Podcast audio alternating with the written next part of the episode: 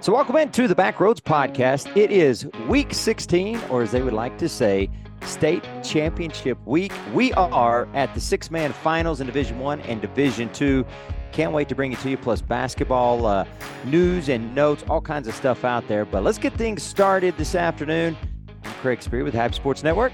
And I'm Bobby Brown with Texas 1A Fan.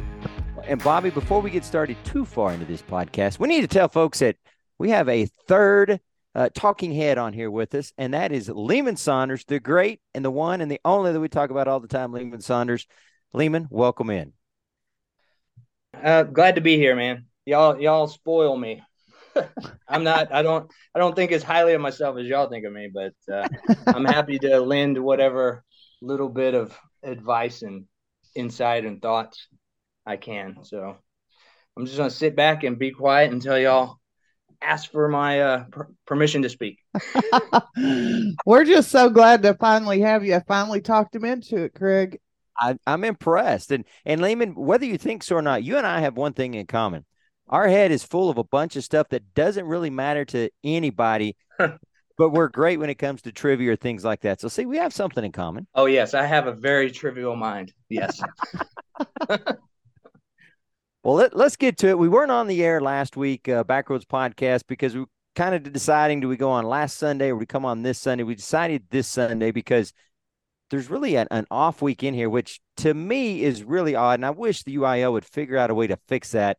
I don't want more than two teams in the playoffs, but I do wish that things would stay together because oftentimes when they talk about the 11 man world and they're playing in the semifinals and they talk about teams, we're already sitting there waiting. And I just I hate that week and a half wait. You could play on a Thursday, play your semifinal games on a Thursday, and then have your finals on a Wednesday. But uh, that is my personal opinion. So let's get into what happened now, which would have been a week and a half ago, and that was uh, the four games. You had two of them on Friday night, two of them on Saturday night. And I want to start in Division Two first. First game, let's get to is Benjamin and Whitharral doing battle, and Benjamin wins that one 76 to 31. Grayson Rigdon, 213 yards on the ground, five touchdowns, seven of eight through the air, 103 yards, a touchdown, 11 tackles in that one. Brody White with three touchdowns and 75 yards, and Talon Hayes, the all all state linebacker, eight and a half tackles. For Whitharral, Shamadrick Weaver, 84 yards rushing and a touchdown, 47 through the air with a score. Brent Robinson, 65 yards rushing. Jaron Ellard, 68 yards passing. And the little guy, Nomar Gomez. I had to get him in there, Bobby. Yep. Six tackles in the ball game. But when you look at this one, I think everybody felt like Benjamin was going to be the heavy favorite in this one. And I thought, at least for a while there, Whitharral gave Benjamin a game, but Benjamin just too much in the end. Yeah, I agree with that. They they just kept hammering and hammering and and Whitharral just got further and further behind. Eh, Lehman, I want to ask you something, and I know you've seen a lot of Benjamin tape. Just how good is Grayson Rigdon? Oh, he's probably the best six man player in the in in the country this year. For real, he's uh. I watched. I'm not joking, and this is not a knock on. This is not a knock or anything, but I watched so much. I don't think I've seen him run full speed, like, and that's scary. like he's just so shifty and can see the field and he has a rocket arm. I mean, he he doesn't he tries to do a lot with his legs, but whenever he's bottled up, he can launch it. And he usually has two wide open receivers downfield because he's been dancing around for 5 minutes. So it's I don't he's special, man. He's special. That's, yeah, that that's crazy. And only a sophomore. I think that's what a lot of people have forgotten because we've heard the name Grayson Rigdon for so long. I think folks think he's a junior or senior. He is just a sophomore after that stellar freshman year last year at Strawn. Another question for you, Lehman. Because you've seen so much of that Benjamin tape, what makes them special outside of Grayson Rigdon? What has them at this point now of being in the finals? I think on de- defensively, they uh, get off the line fast and get in the backfield quick. Their outside guys contain well. They stay home. They turn plays back to the middle, and and let their uh, let their line their ends make tackles. But uh, I can't remember the guy's name. Number twenty three. He plays a lot of nose guard, and if they run a three one two, he plays the middle linebacker some. He's their leading tackler, and he's he he's good. He can blow up a play in that backfield. I think I think that's one of their major keys to success that a lot of people don't talk about. But uh, number seven, White, he's he's a big boy. He he does good on that defensive line, and and he's a really good asset in the backfield. He I think he plays fullback mo- most of the time, and he'll he'll get the run plays that Rigdon doesn't, and it's enough to uh, keep other defenses off uh, that are keen on Rigdon. Like he can bust through some big plays, so he he's a big key to their success as well. I think. Well, that's some great information there on Benjamin Whitharral. We'll finish up their season real quick. I think a really successful season for the Panthers and uh, first year head coach Jeremy Holt.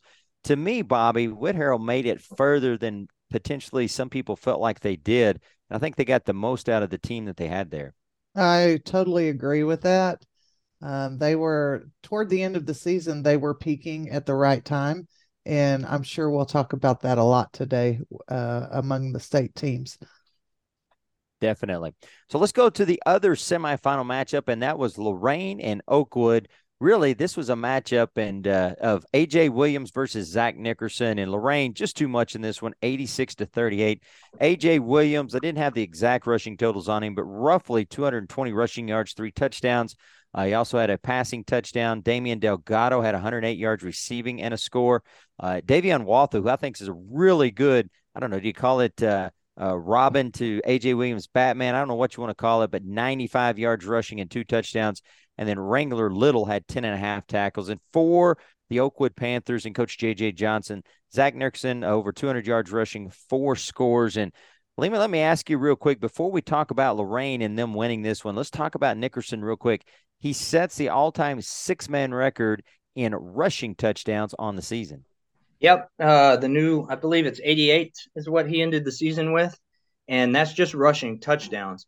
I I know he has uh, his rushing yards for the season is a is Oakwood has not sent me their final stats. I tried to keep stats for that game because obviously because I knew uh, the importance of the records and stuff. And I know he had over 3,700 yards on the season rushing. And that's enough to put him either at number four or possibly number two, depending on like uh, number two and number three are, are within like a couple yards of each other. It's like uh, in the 3,790s.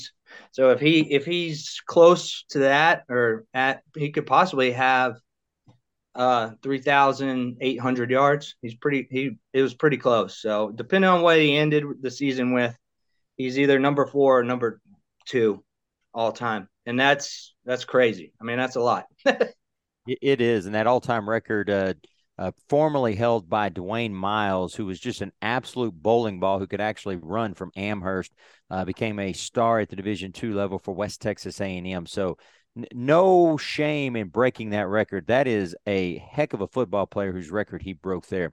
Bobby, I know you were at this game. How good is AJ Williams? He is extremely fast, and he has some really good blockers. You talked about uh, Davion Walthall. Let me tell you, that is a big boy. I thought Zach Nickerson was a big boy, and don't get me wrong, he is. But Davion, he just he's like six three and just just a big, big guy. So when he takes off running, which he did a few times, um, he he pretty much knocks everyone out of the way. But AJ, so fast, so incredibly fast. And unlike Rigdon, I did see him run full speed, and it was incredible. well, and when we talk about Loraine, this is a team. That's another team that I think is, uh, to a point, come out of nowhere and surprise people what do you think is the success for Loraine that's got them this far? I think probably because, uh, you know, they Coach Popham has them pretty disciplined now, and they're playing really, really well as a team unit, and I think that that has brought them a lot further than than they've been in a long time. Uh, they have a whole slew of different personnel that help each other. It's not just AJ Williams and Davion Walthall there there's a whole host of them and they all work really really well together. They're very good blockers. Uh, of course you know it's hard to block a big dude like zach nickerson and they did it several times. You know I, th- I think what was really fun about this semifinal is loraine and oakwood were there that is not two names that we just see all the time in the state semifinals. I think it's great to see some fresh blood. What what is the opinion of both of you uh, on getting teams in there that we really don't normally see at this at this level? I loved it, you know, and it's a great thing for the school and the community, especially the kids. They get a chance to play at a, a higher level and a chance to go to, you know, Jerry's world. So um, I think that's going to stick with the younger players as you know we progress into next season here pretty soon i hope. And it just helps you have a lot of playoff experience when you get those opportunities late in the season. Lehman, what yeah, are your it's, it's great. I like seeing uh new blood in there. Like i know it's i of course i'm i'm here close to loraine you know so in westbrook and it's just it's amazing for me to see those communities and people i know from there and how excited they are. Like I can see, I can see it's a big deal for them. And even, even, you know, making it a deep run is big, is a big deal, but to go to state, it's crazy, man. It's great. I'm glad. I'm, I'm glad for Loraine and Benjamin. This is their first time there. And this is only Westbrook's second time. Last year was their first time. So this is still like a fresh new thing for Westbrook, really, too and it's it's big it's a big deal for those towns and schools and it's you know it's exciting. I'm i'm excited for them i like i like seeing them now that said i i'm glad i love terry crawford too at abbott. You know this ain't their first trip but this would be their third trip but uh, i think it's the first time since 2015 was their last time. And i know it's a big deal for abbott too. Like they're they're it's big on it pulls a, the community really rallies around their team. And I know all these six man towns, they always do anyway, but it to let it levels up so much more. Like the D and it, it it's crazy to see because I've seen it. Obviously, I saw it with uh, Blackwell in 2019 when they made their first ever semifinal appearance. Like every week, it's it's just it get it grows, it compounds upon itself. It's it's it's amazing and a great thing to see, and I'm glad other schools get to experience it. You know. That, that's awesome. I agree with both of you there. So Loraine wins that one 86 to 38. So the division two matchup will be Benjamin and Loraine And we'll talk about those matchups here coming up. But uh, let's get to division one and the semifinal scores there. Let's start with region three and region four. Abbott takes out Irion County 88 to 60. And uh, to say the Panthers leaned on Mason Hale would be an understatement. 39 carries, 311 yards, and eight touchdowns. Carson Johnson tossed two touchdowns in that one. Also had uh, uh, two rushing touchdowns in that one. Isaiah Singleton Brooks, the man child, with 10 tackles. And uh, Joy Pavelka, not only can the uh, guy get some tackles, nine tackles in this one, but also had 54 yards receiving and a touchdown. And for Irion County, uh, Trevin Kofel, uh, 106 yards on the ground and a touchdown, 243 through the air, five touchdowns. Did have two picks though, and got a pick. 23 tackles in this game, incredible. Uh, Bo Morrow, 101 yards receiving and two touchdowns, and uh, Jordan Harrison, uh, two touchdowns as well. Lee Collins, 14 tackles, and Parker Posey, 13 tackles. But this game, I thought, ended up being. I thought there would be more defense in this ball game, Bobby. And I know you were at it. Did it surprise you to see both teams score as much as they did? Actually, it kind of did. Uh, I think when we were doing the broadcast of that game, we referred to it as a full contact sprint relay because that's really what it was. It was just so fast. Everything was so fast. There was no stopping to to to to take someone out at the line. I mean, it was just uh, the kid the kids were getting out of the backfield fast, and if the defense got into the backfield, then they were launching the ball. So um, yeah, very very fast game. It, it was, and and Lehman, let me ask you: when you talk about the Abbott Panthers, what a great job by Coach Terry Crawford to lose Riley Sistala, his his uh, uh, lead back and replace him with somebody like Mason Hale and to put up the yardage that they did. He has a great program. And if any, and he's been there for, he's been the head coach there forever too. So, I mean, he's got, oh, man, I can't say enough about the program he has. Like when you talk about programs, that is one of the top ones in 1A, you know, that you think of. And man, it's just top to bottom. He knows how to do it, and those players, he's got them like they can come in, they can step up and fill in and and do just as good as a their starter that they're uh, they're replacing. So it's not surprising to me. And I think you left off the most important stat from that game, reading those uh, stats. Oh. Abbott's, Abbott's kicker was 11 for 11 on PAT attempts. And I'll let Bobby say his name because I ain't going to mess it up. His first name's Paxton. I know that. it's Pashovsky. there you go. I'm not up on my Czech pronunciations. So, well, but to me, had, 11 for 11, that's that the the most ever that I I have on record is 12 for 12 and that's happened twice that I know of. And so this this guy his 11 for 11 PAT performance is number 2 tied because the other two are tied for number 1 so technically he's number 2 or number 3 however you want to look at it for most PATs made in a game. Cuz we all know how much how important especially in the playoffs PAT points are, PAT kicking. So what what did Abbott win that game by? What was it? Twenty. They won by twenty something. Yeah, he say he misses all those. That's that's a nail biter, you know. exactly.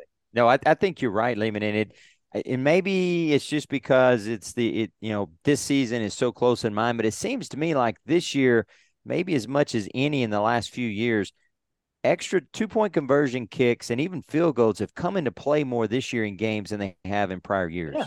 I mean, that's why Jonesboro, Jonesboro lost to uh, in the quarterfinals to Irion County by one point, and it's because you well, Irion County had the ball at the end, so theoretically they could have marched down the field and scored in a minute.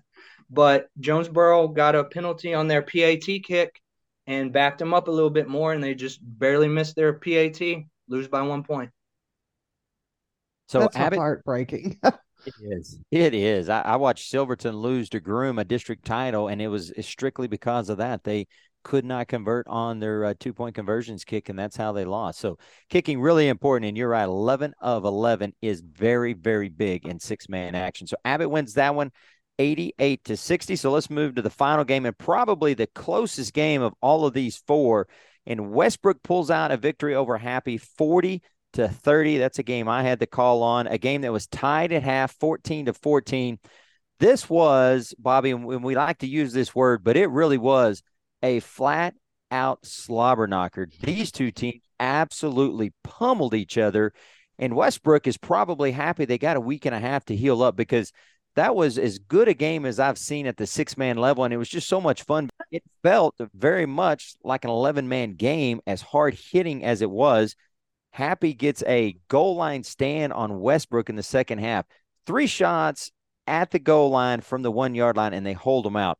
I'm not sure that that's even possible, to be honest with you. So impressed with that one. Cedric Ware led the way for the Wildcats, 174 yards rushing, three touchdowns. Uh, also had uh, 35 yards receiving and a touchdown. Grayson Jeffrey 63 yards rushing and one massive touchdown with 147 to go in the ball game. And Parker Matlock, 136 yards through the air and a touchdown, but he was uh, really, really good on defense with 11 and a half tackles. For the Cowboys, Camden Spirit, 12 of 20, 138, two touchdowns. Also had a rushing touchdown and two big interceptions in the first half, both in the end zone on defense. Kyton Johnson, a receiving touchdown, his 17th of the season. And then Trice Johnson, almost 100 total yards uh, offense for the Cowboys and 11 tackles. And you talked about it, Lehman, when when before we got on the air of just how into that game you were. Here we were, 147 to go in the game. Westbrook's up 34 to 30 on a fourth and a seven. You can't ask for much more than that when you get to this point in the playoffs. Oh man, that was I was glued to the edge of my seat watching that. I had to tell my uh, daughter to go go play on a Kindle. Like go, I'm I'm listening. Like don't don't bother me. go, go go do something because it was I was on the edge of my seat listening to that game. And man, because I thought Happy was about to shock the world, and because they were playing they were playing their heads off, man. So hats off to them, and hats off to Westbrook, you know, for for pulling it out too. I mean, it's you know games like that you know that's what that's playoff football, man. And you either rise to the occasion or you don't. And and you know one one play like that, and you know things are different. It's just it was both teams played great. It was a great game to listen to. You did a great job on the call. It was it was something. I appreciate that. And you're right. With 147 to go, fourth and seven, and Westbrook one, runs a sweep to the right side. Grayson Jeffrey, I think he had the run pass option the best I could tell Uh, just didn't find anything open, and and it was almost like the Red Sea opened up this little bit of crease. As uh, Happy kind of forced him to the sideline, and Jeffrey so quick he he you know put his foot in the ground and quickly took that crease and took it down the sideline, twenty five or sorry thirty five yards for the score, and that was the difference in this one if Happy holds them, it's 34 to 30. They've got a minute 45 to go on the clock, minute 40, minute 45. I think they have a really good shot of winning. They the passing game had started to uh, work against Westbrook, but who knows? I just know it was an absolutely fantastic game. And Bobby, I wish you'd have been there with us. Man, I was I was listening to it. Believe me, I had my little earbuds in, and I was like, "Oh my gosh!" It was very exciting, very exciting to listen to and I know we we had so many listeners to that game. I think everybody in Texas was on the edge of their seats wondering who was going to win that. No, no doubt there. So uh, that sets up the state finals. Let's start in Division Two, and I want to get both of your thoughts on this one. Benjamin and Loraine doing battle. That will be the 11 o'clock game Wednesday morning there at AT&T Stadium. And Lehman, we will start start with you. What are your thoughts on this game, and who do you think comes out victorious? Well, this is a rematch from I think it was week seven. It was a game played at Loraine, and that was a back and forth game in the first half. That was a tight game, and it's probably that's the best game that anybody's given Benjamin. And AJ, I think, believed went out with an injury at some point, and Loraine was having troubles after that. And Benjamin you know, won by 30, 31 points, something like that. And I honestly think Loraine's going to play. Loraine's a better team at this point because uh, I've seen, I saw him early in the season. I saw him uh, against Cherokee, and Loraine's going to give him a tougher game this time. I know it, and I. It's that number three for Loraine's the X factor, man. What what's his name? Uh, Walthall. Davion. Yeah, that dude uh, we call he's like a lot like Eric Dickerson, like that. That he's so big. Golly, if if he because we know AJ is going to have a great game. If if number three for Loraine can step up and play an amazing game offensively and defensively, because defensively he shut down Cherokee, and man, if you, they're going to have to tackle Rigdon, that's the only thing. Rigdon is so shifty and great field vision. Oh my, it's going to be a it's going to be a blowout or, or a high scoring game. It's going. I think there's going to be a lot of points scored, which some people love that for six man, and uh, I think Benjamin's going to eke it out, but it's going to be a lot closer than our first meeting. That's my personal. So Bobby? I got Benjamin in a high scoring game. There you go, Bobby. Your thoughts? I'm just going to start off saying what I think. I think I'm going to have. I'm going to take Loraine in a high scoring game because I I think that no matter who you pick, I mean, it's just going to be one of those any given night things. Depends on how they play. I like to say a team is usually a first half team or second half team. So, I mean, it depends. I, it, these things are so hard to predict. But I do think that Loraine has more weapons. So I'm going to go with Loraine. Gotcha. For me personally, I'm going to go with Benjamin. Um, both of these teams, neither one of them have been in the finals. I'm going to go with the one person who has played in a final, and that is Grayson Rigdon. Uh, as you said, Lehman, uh, somebody that maybe hasn't even given their 100% effort uh, so far in the season because they've not had to. I think we will see that from Rigdon. I think he will be the X factor and the difference in this ball game he's the best player in six man football. There may not be a second. Uh, AJ Williams would definitely be in that conversation right after that, though. And I, I do think, you know, here's going to be the key. If somehow Loraine can keep this game close, then I think they have an excellent chance. But you can't let Benjamin get out early, get a couple of scores, because if you do, it's going to be tough uphill sledding from there. I am going to defend a little bit of my decision because obviously the two males in the room have chosen some other team. I will tell you this. I believe that uh, Rigdon has really only been tackled 10 times this season, and seven of them were by Loraine, and he made it very slowly back to the huddle. So we will see how that works out. No, yeah, Loraine did a better job of anybody than bottling him up. And let's face it, like Loraine's played the better schedule. They played the tougher teams. They're more t- they're more battle tested than uh, Benjamin is, and that's you know that's not really Benjamin's fault. Really, you can only schedule who you can schedule, and uh, but yeah, watching those Benjamin games, man, and they're beating Guthrie eighty-eight to zero at halftime. I mean, it's not you know Rigdon got three snaps in that game, you know. But here's another thing Coach Popham's never coached in a uh, state game either. Nathan Hayes is coaching in his fifth, fourth, fifth, something like that. So Nathan's been there, and the Rigdons have been there. So they, that's another little thing to, you know, put it on the, put it on the table, like uh, on the what ifs, you know. Yeah, definitely. Here's the one thing I do know: Grayson Rigdon versus Davion Walthall, one on one in a tackling situation. That's literally going to be two grown men going at it on on eleven o'clock on Wednesday morning. So that will be a lot of fun to watch. Let's go to Division One and a matchup that uh, you know I don't know if this is exactly the matchup we thought. I think a lot of people felt like Abbott would be here coming from that side of the bracket. There obviously were differing factors and, and opinions on who might come from uh, the uh, Region One, Region Two bracket. But Westbrook is here, the defending state champions. Westbrook and Abbott doing battle. Bobby, we'll we'll turn it to you first. Who do you think is going to win this game and why? Well, I'm going to go ahead. I'm I've I picked Abbott from the very beginning. Like a month ago, I was asked to pick, so I picked Abbott, and I'm going to stick with Abbott. Uh, like Lehman said, they have an excellent coach who's been there before, uh, several times and he has a program. And one thing that we neglected to mention a while ago is a lot of those kids are sophomores. That is a scary, scary thing for some teams out there coming the next few years. Um, but I just think that Abbott's going to pull it out. Now, I did talk to um, Coach Matlock not too long ago, and we had a discussion about whether or not the East had been battle tested, as we just talked about with Benjamin. And most will say, no, Abbott hasn't been battle tested. So we'll see how that works out for him. But I really think that they have progressed really well and they're peaking at the right time in December. Lehman, your thoughts on this one? I can't say I can't add much more to it than that. Uh, I also picked Abbott about a month ago and I'm gonna ride with my pick.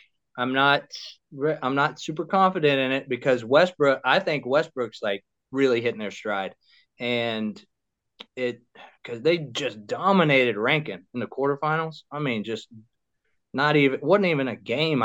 you know, I mean, and that was supposed to be a good. That was supposed to be a close game, and this I think it depends on how they react to this near loss to Happy. Like, because they they're lucky to survive that Happy game.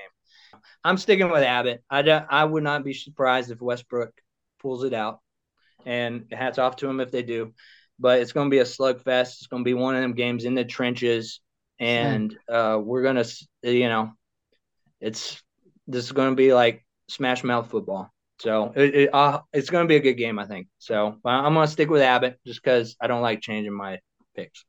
one one thing that's cool, Craig and Lehman, is that both of these games will be very evenly matched, I believe. I think so, so too. I think it's going to be really good, or one of them's going to fall over and the other one's going to run away with it. I don't think, you know, it's not going to be like 20 or 30 points. It's either going to be a blowout or something that we're going to be on the edge of our seats. But all four teams are great. Yeah, no, they definitely are. Like you guys, I made a pick a month ago. I went with Westbrook at that time, and I'm going to stick with that pick you know, it's funny because you you talk about six man football and everybody wants to talk about, well, they just bunch of basketball players out there playing football. I think the difference in this ball game is defense. And as good as Abbott's is, the spider monkeys, as you like to call them, Bobby, I think Westbrook's defense is phenomenal. Peyton Dominguez up front, he causes matchup issues.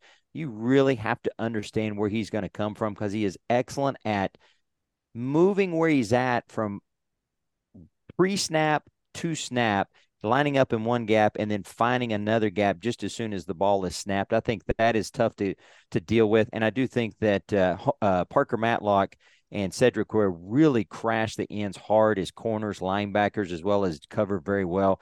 I just think that they are going to be too much for Abbott to handle. And, and I do think maybe schedule has a little bit to do with that. You can, as as you said, Lehman, you can only play who you can schedule and match up with. But I do think Westbrook's a little more battle tested, and I think that will help them, especially as defending state champions. I'm with you, Bobby. Abbott is so young. All those sophomores. The next two years, I'm not so sure that Abbott is not hands-on favorite to be back to back state champions. We'll see who else has got things coming up, but I, I do think in this one, I'm going to go with Westbrook. I just think their ground and pound running game, good uh, play action pass, and that solid defense is going to be the difference in this one. But it should be a good game. But I'm I'm going to go with the Wildcats in this one. So there's a look at both of the state title games going on Wednesday, 11 o'clock. You can watch it on Bally Sports Southwest if you have the subscription, which doesn't appear that many people do anymore, which is killer. Uh, but you can also listen to it on Texas 1A fan. Stephen Reynolds, Jason Henderson, Michael McClure as well on the broadcast for that one. 11 o'clock, that will be the first game. That's uh, Loraine versus Benjamin. Game number two at 2 o'clock there from AT&T Stadium. That's going to be Westbrook and Abbott doing battle, and it should be a lot of fun. Can't wait to see both of those ball games. Listen into them.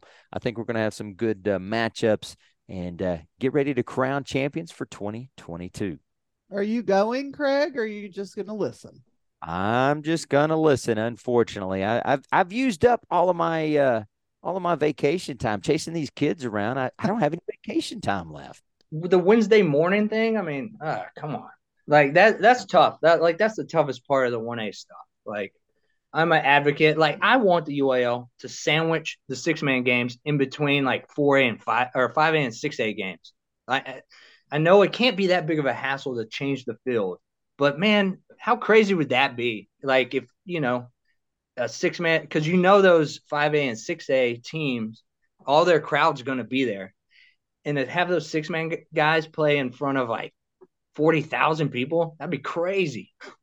It would it, be, and it'd be good. It'd be good for six man too, because you know once you watch six man, eleven man looks kind of boring.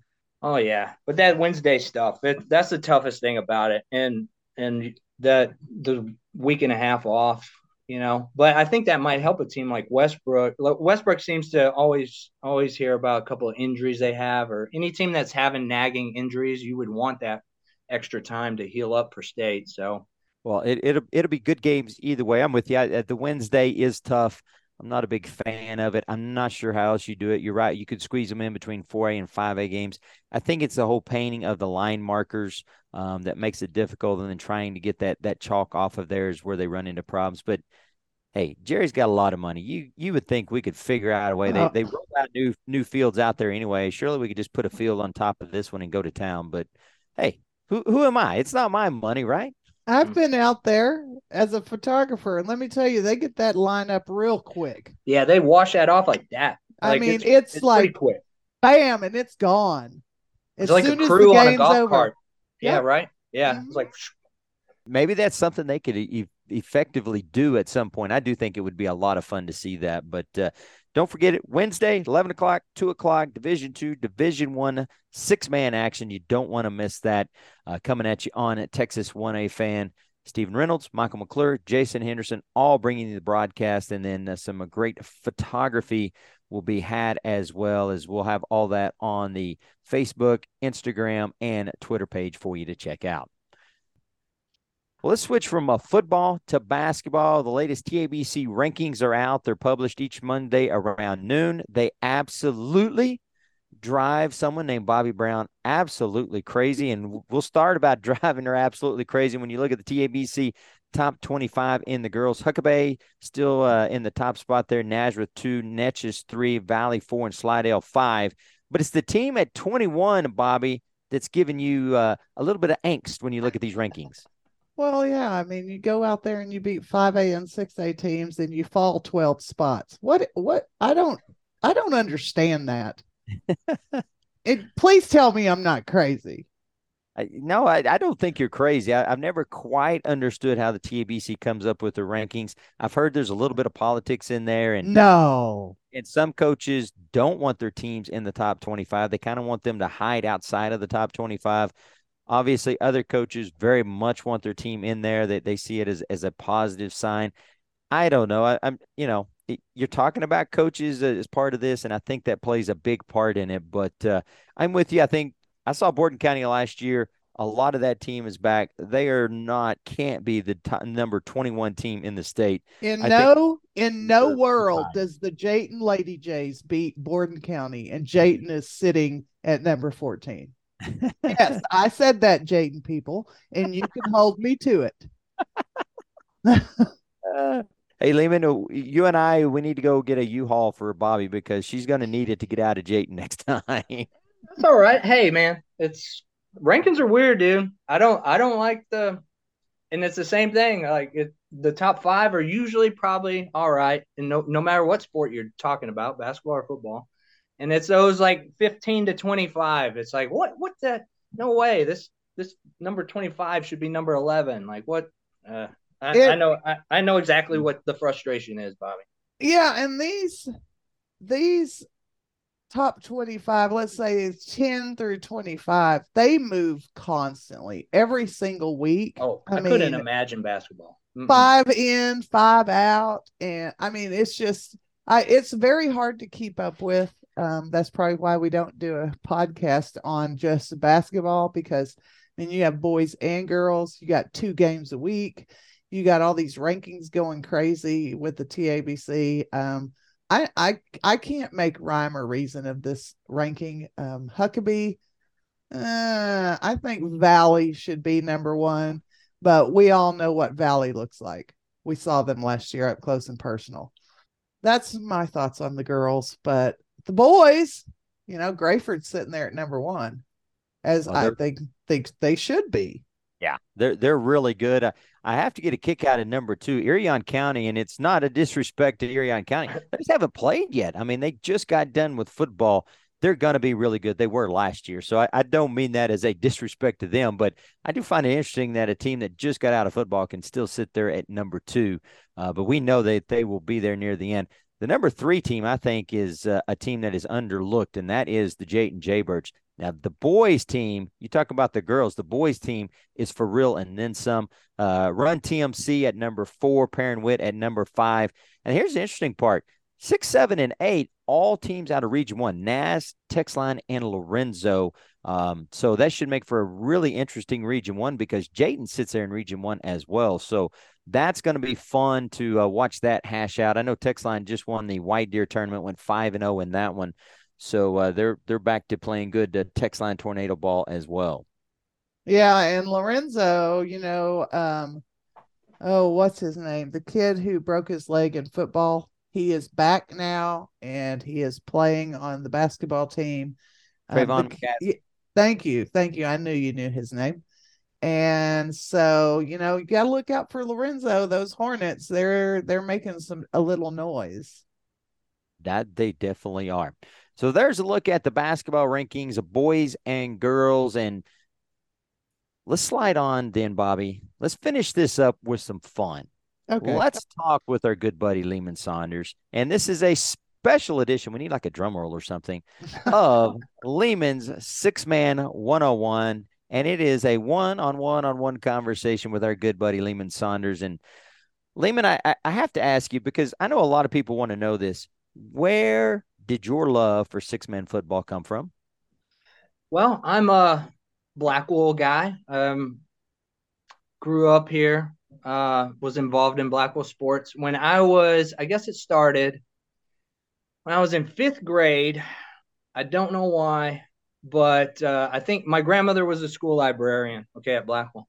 And I don't, I, I think she pushed me to join, be a manager for the high school team and because like uh, our coach was a is sort of a distant relative to us too and i was I, I i was a manager start from fifth grade through junior high and i really liked it i really got involved in i really liked the watching the football games being a water boy you know getting to know the players you know watching the exciting games. So that's where it really started. And then obviously it just grew because I got to play it, you know, suited up in sixth grade. We got to suit up. We didn't play, but, uh, and played in junior high, played in high school, and just is I loved it. Like, and I love I love uh, action football, and six man gives more action. Like I, I I was a college football fan too, still am to some degree, and that's because to me college football seems like it has more action than NFL, and I don't know. I just this is in my blood. It's,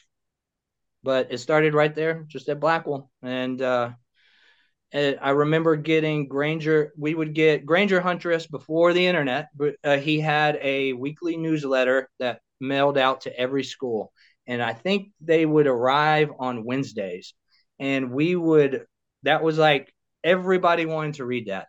So really, Granger helped grow it too, and because you could see like I didn't know where the where Chillicothe was, but you would see like their running back had like 300 something yards one game. Like, oh man, that Chillicothe must have a good running back, you know? So we you got to know a little bit about other towns across the state that you had no clue, you know? And that and Granger's who did all that. Like Granger really helped grow the sport a lot and help us all become more aware of ourselves as a community. Like six man teams are, are its own little we're we're we're a statewide community. It's I don't know, and I I like that. I like the. So that that's kind of that. I don't know if that answers your question, but that's how it started. Back to yep. fifth grade, water boy, Blackwell Hornets football team. It, it does, and so speaking of of that, and you talk about the love for the game, you're kind of now seen as quote unquote the historian of six man football do you enjoy that? Do you feel like that's accurate and, and a good description of, of sure. your? Yeah, I love that. I like that. Like, I don't like being. I kind of shy away. I'm real introverted, really. Like, and I kind of I don't like a lot of attention. I try to shy away from things like expert and guru and stuff like that. But like historian, I'll wear that badge. Like, I like that because I try. That's what I've tried to do because it was there was like a lack of collected information and I kind of took it. Of course, I, I majored in, I, I, have a degree in history from McMurry, so I come, na- it comes naturally to me to, to preserve and collect things like that. So, uh, and yeah, in college, what the, and what started that off is, um, I had a class, historiography and methods, and we had to re- do a research paper for for the class, uh, upper level history class, and I found like all the what little history there was about six man football in Texas said like the first the first ever six man football game in Texas was in 1938. And by researching something else, I can't remember what it was, but I was in this the library, the county library in Sweetwater, Texas, researching something in 1936, probably something about Blackwell. And I read a newspaper article on the microfilm machine about a six man football game played in Sweetwater in 1936. And I, I thought, that's not right because everything says it's 1938. Like, what's this? So then I started researching that and found out there was a whole league that played in 1936. Uh, four four teams just played played each other twice in Fisher County, and I that that was my that was my research paper. And it it uh, the my professor sent it to Texas Tech and it was up for it won an award for best research paper. I can't remember what the award is now, but it's the Southwest collection there at Texas Tech has the uh, West Texas historical. Um, uh, I it, it escapes me now, but anyway, it was up. It was up for best paper, best research paper, and it was undergraduates and graduate students and it won. I won for best uh, best research paper, and it's in their publication. So I got published in a scholarly journal. So I actually have a history degree. I'm a published historian, and it was on six man football. So that's why I, I'll I'll be like, okay, I'll wear that badge, and that's it's a long answer, kind of how it got started, and sure, I'll take that. Well, well, Lehman, I know that you told us when we started this you wanted to actually interview us a little bit. So we're going to let that part start. And we've each got a question for you as well. But okay, first sounds round. great. Yeah, because I listen. I don't. I don't listen. I haven't listened to every single episode. Full disclosure, but I listen to a lot of them. Okay, and I was curious. Like, of course, I I know both of y'all a little bit, and y'all never really talk about yourselves, and you just asked me to explain a little bit about myself. So I've come up with some fun questions to ask y'all to let your audience know a little bit, get get to know y'all a little better. All right. And I'll ask Bobby first. Bobby, the, and I want both of y'all both of y'all will answer the same question, and then I'll answer the question in fairness as well.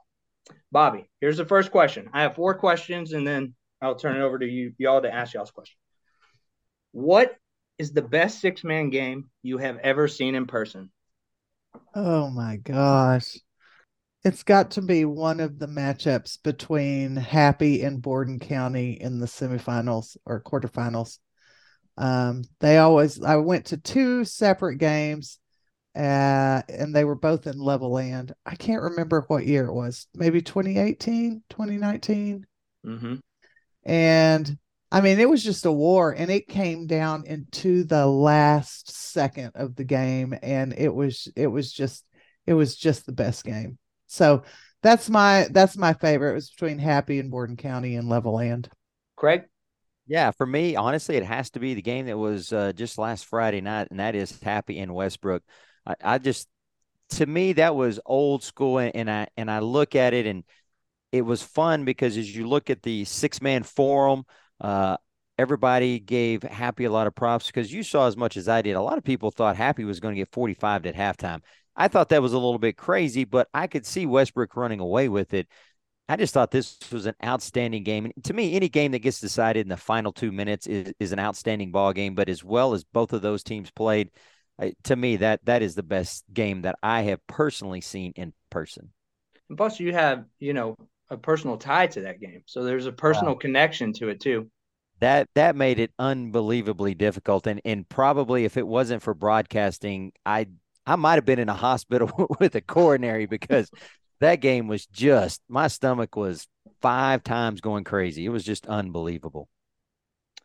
All right. I've, I've seen so many good games. It's crazy. I cannot believe it. Like I sit back and I try to think about the best game I, you name name five greatest games, and I, I was probably at all five of them, which is crazy. But I'm gonna pick 1996 state championship game. Gordon beats Whitharral 51 to 50 on fifth down. on a fifth. Okay, you're gonna have to explain that. Well, uh, Gordon's last possession of the game, and this this was played in Sweetwater at the Mustang Bowl, which is like a mecca for Nolan County, like one of our Nolan County's big things. And uh, that I can't remember what the crowd was. It was over six thousand, probably less than ten thousand. So a big crowd, especially for six man. And Whitharral was the number one team, so they're the favorite. Gordon's the underdog. Gordon has a ball. They're down. What are they down? Five. They're down five, and time is running out.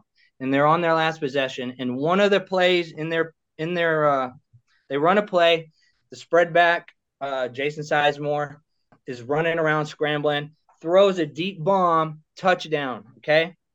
They ruled that Jason Sizemore crossed the line of scrimmage. So they marked off a penalty instead and took the touchdown back, marked them back. And then two plays later, Gordon scores with six seconds left in the game to go up by one point.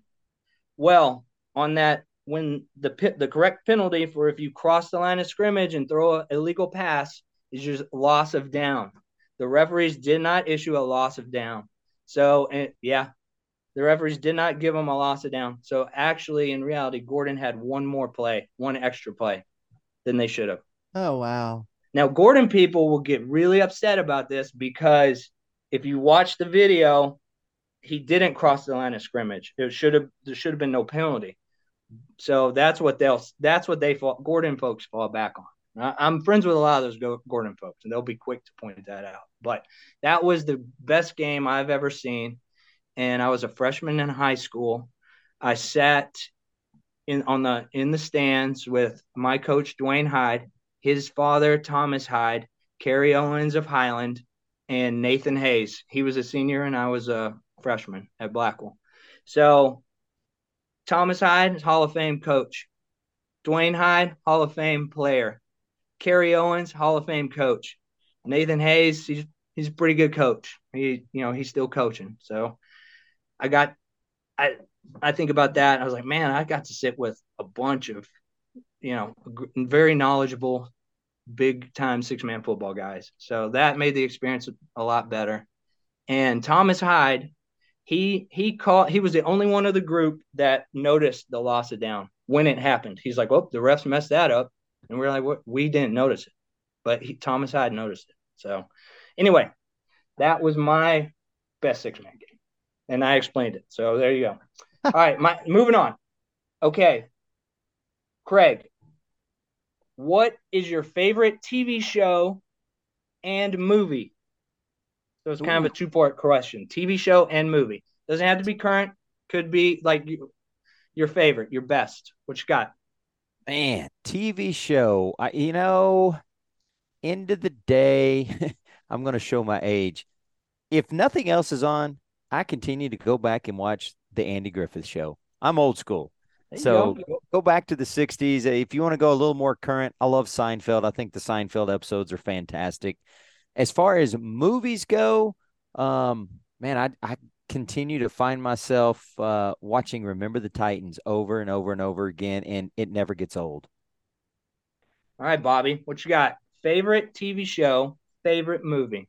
Mm, my favorite TV show is definitely Seinfeld.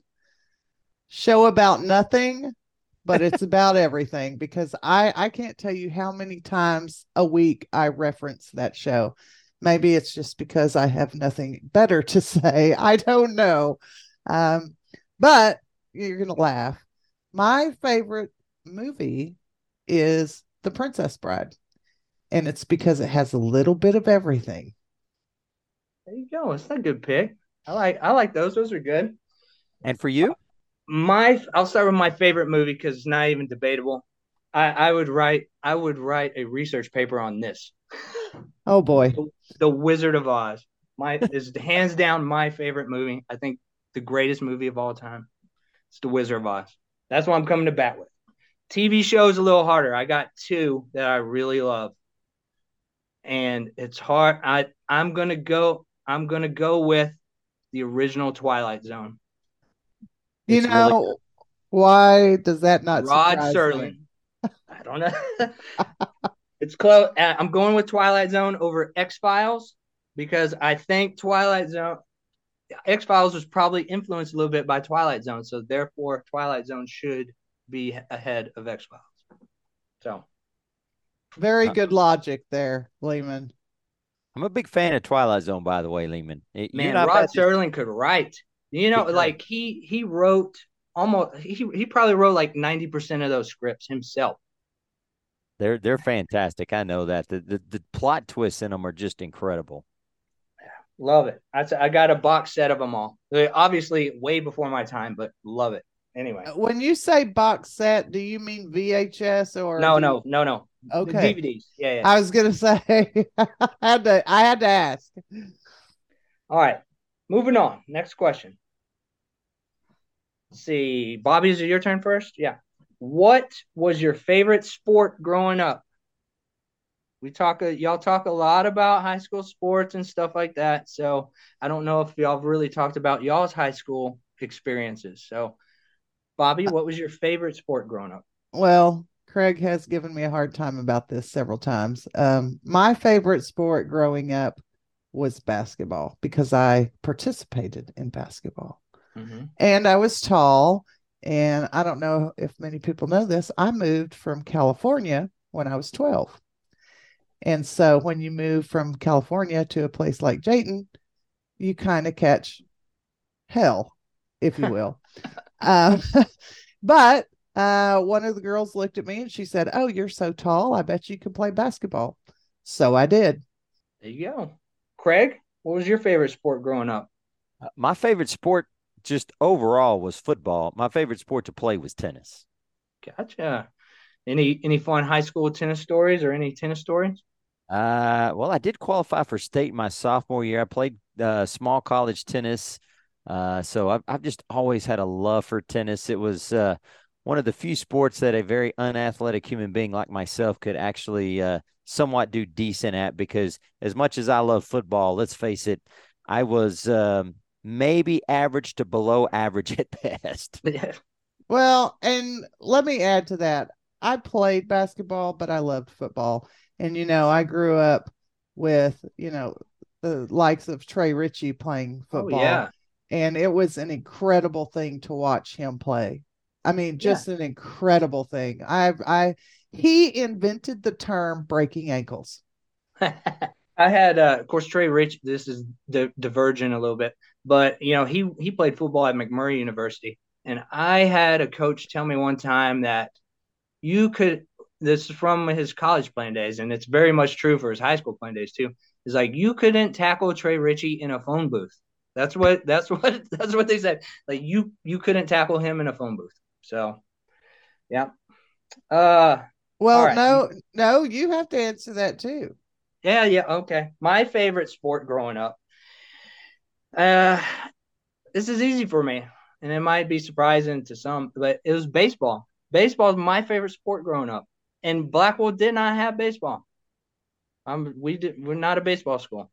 I had to play summer baseball at Bronte, and I followed baseball religiously. And as much as I I am a historian of six man football, I I know equally as much about baseball stuff. So I I love baseball. So that was my favorite sport growing up. I wish we had had it at Blackwell, but we didn't. So all right, last question. Who's up? Who's up now? Craig is up. Craig's up. Okay, Craig. What is a hobby outside of high school sports that you currently have?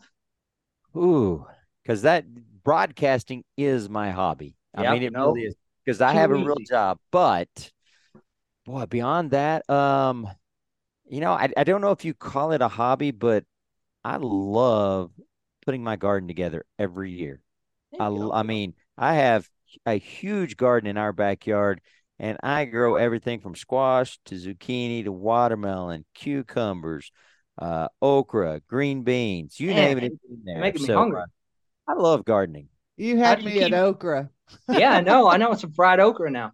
How do you well, keep deer out of it?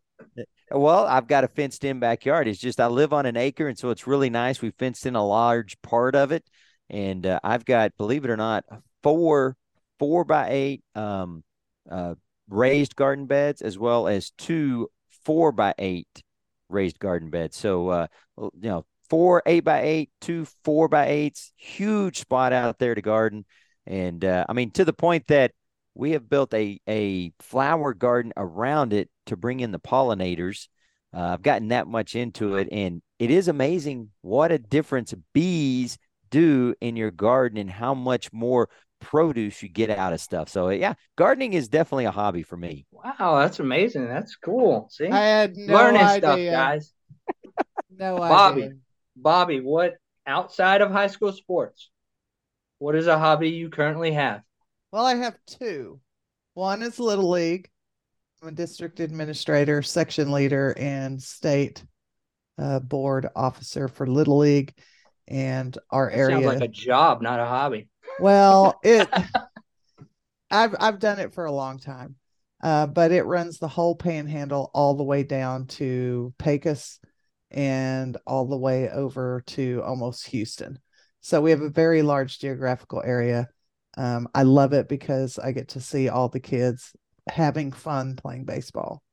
Oh, that's um, awesome. Um, my second one that is just for me, that's not a volunteer thing because, you know, I do a lot of volunteer stuff, is I have a Harley motorcycle.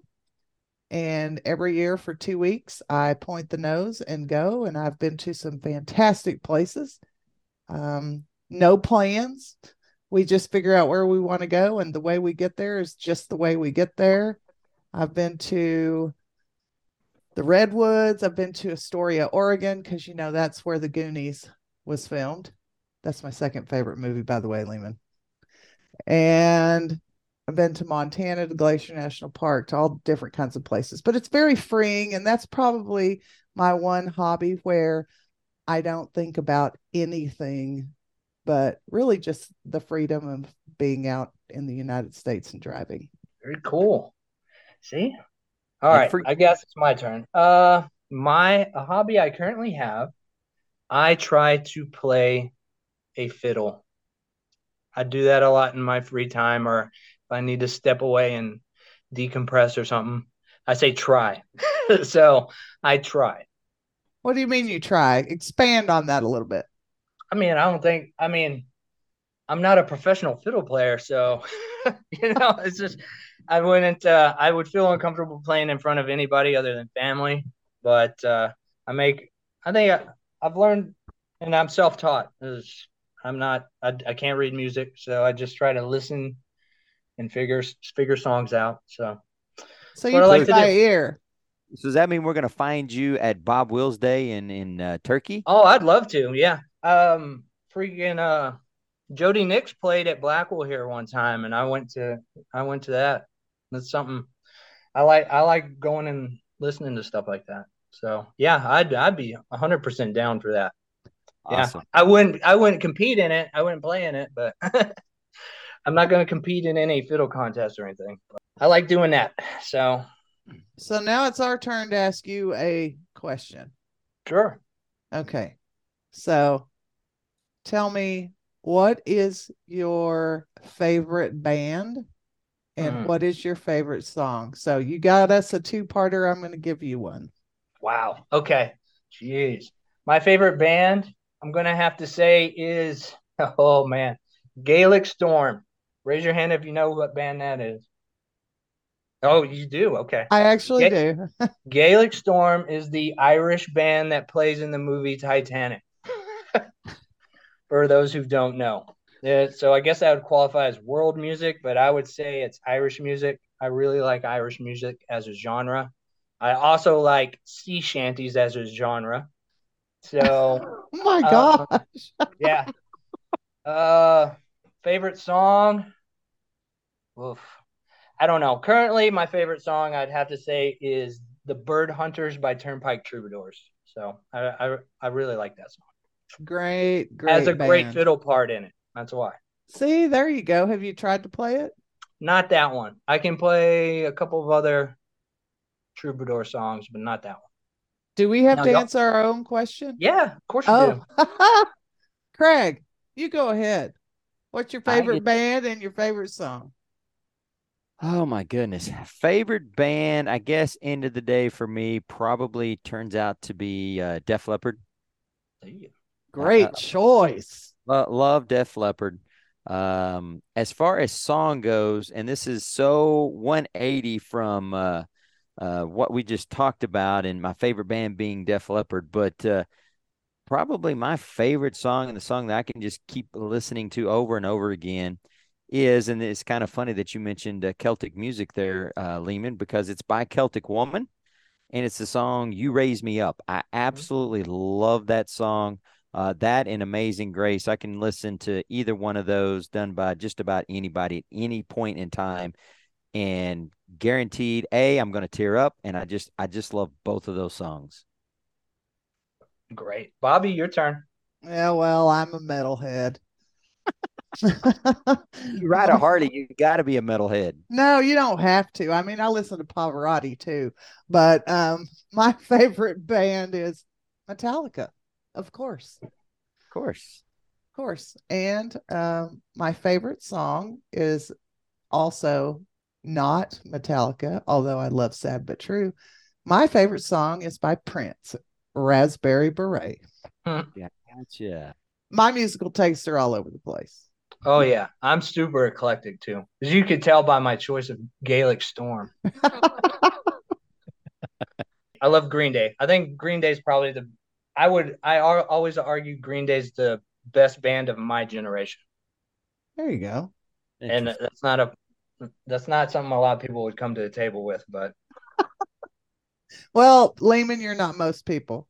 That's all right. I'm. I. I and I'm. I accept that. okay, Craig, you get a question now. I, I, get to finish this thing off. So let me ask you Uh, we will start with Bobby since we got Lehman last time. So we're going to ask Bobby this. What, and it doesn't matter whether it's food, it doesn't matter what it is, whatever you want it to be. What is your guilty pleasure? Oh my gosh. Oh, coffee. Coffee. I can, uh, I, I found some dark chocolate dusted Vietnamese coffee beans. There's nothing better in this world than to not only smell that coffee brewing, but also taste it. It is the best coffee ever. Um, no, I am not advertising for them, but if you really want to know, just hit me up. I'll tell you where to get it. It's the best things. It's awesome. I could drink it all day, every day. all right, Lehman, what is your guilty uh, pleasure? My guilty pleasure. Uh, I love watching movies. I'm a cinephile. I like I like watching movies. I think that's probably my guilty pleasure. Like just sitting down watching a movie. And I'll watch anything. Like I love I have so many DVDs, it's crazy. And it, it the hardest part is trying to figure out what I want to watch. And I'll watch anything documentaries, horror movies, sci fi, foreign movies. Old, I love old movies, obviously, because I Wizard of Oz my favorite movie. but Marx Brothers, love the Marx Brothers. Like, so I, I would probably say watching movies. Okay, Craig. Well, well, for me, the answer is really two part, but they kind of go hand in hand. And that is I love Diet Coke and I love sweets, specifically peanut butter. Anything peanut butter, yeah, it, that's the way to my heart. But I do that in conjunction with I love to watch old TV shows and I love to watch old movies, specifically war movies. Uh, one of my favorite movies of all time is Stalag 13, which uh, probably very few outside of Lehman Saunders has ever mm-hmm. heard of. Uh, yeah, but that is where they uh, that is what they cast Hogan Heroes off of uh-huh. was the movie Stalag 13. It is an absolutely fabulous movie. And so that one, uh, Sergeant York, any of those, I just love to sit down and watch those. Give me something sweet, give me a Diet Coke, and life is good. Amen, I, brother. That's great, man. I, I also like Bobby and I, I drink coffee by the pot. So I mean I didn't want to steal Bob Bobby's answer there, but coffee is definitely a guilty pleasure. You and I'm surprised, Bobby, you didn't say steak. I know you like you like a good steak. I know that. I do. For the last two and a half years since the pandemic, I've been going to the Longhorn Steakhouse every week. And so I'm going to tell my age here. Um, it's like when I walk in, it's like Norm walking into Cheers. you know. Oh, that's fantastic. Well, that was that was fun, wasn't it? It's a little yeah, different. It was, it was fun. Was we learned something about each other. Hey, definitely. And and the world found out something about us. It may they may not wanted to know, but now they know. Yeah. Yeah, if you the way to Craig's heart is peanut butter. oh, I eat that by the jars. It's it's kind of sad, but chunky or creamy? Oh, chunky. Oh, and, but ooh. it's got to be it's got to be honey roasted from Peter Pan. It's the only one I'll eat. Really, you're that yes. specific? I don't. I, oh yes, yes. I can eat regular Peter Pan. Uh, but it's really for me, it's got to be the honey roasted. For whatever reason, Crunchy has gone out of the stores. It, best I can tell, they've not stopped making it. I can't find it, so I've had to stick with the creamy. But if I have my druthers, it is uh, Peter Pan honey roasted crunchy all day, every day. Well, what a fun podcast. Lots of information in the first talking about football and in the state title games coming up 11 o'clock and 2 o'clock on Wednesday. Uh, Benjamin and Loraine doing battle in that first one. Westbrook and Abbott in the second one should be two fantastic games. Basketball action. We got to know a little bit more about our good buddy Lehman Saunders. And uh, Lehman, we do appreciate you coming on with us. I don't want to leave this on a down note, but I just want to throw it out there real quick. Uh, quick prayers for a happy basketball player, Justin Peters. He was involved in a pretty serious car wreck last night. Uh, he is in the hospital in Lubbock with back injuries and some other injuries. So uh, uh definitely prayers for Justin.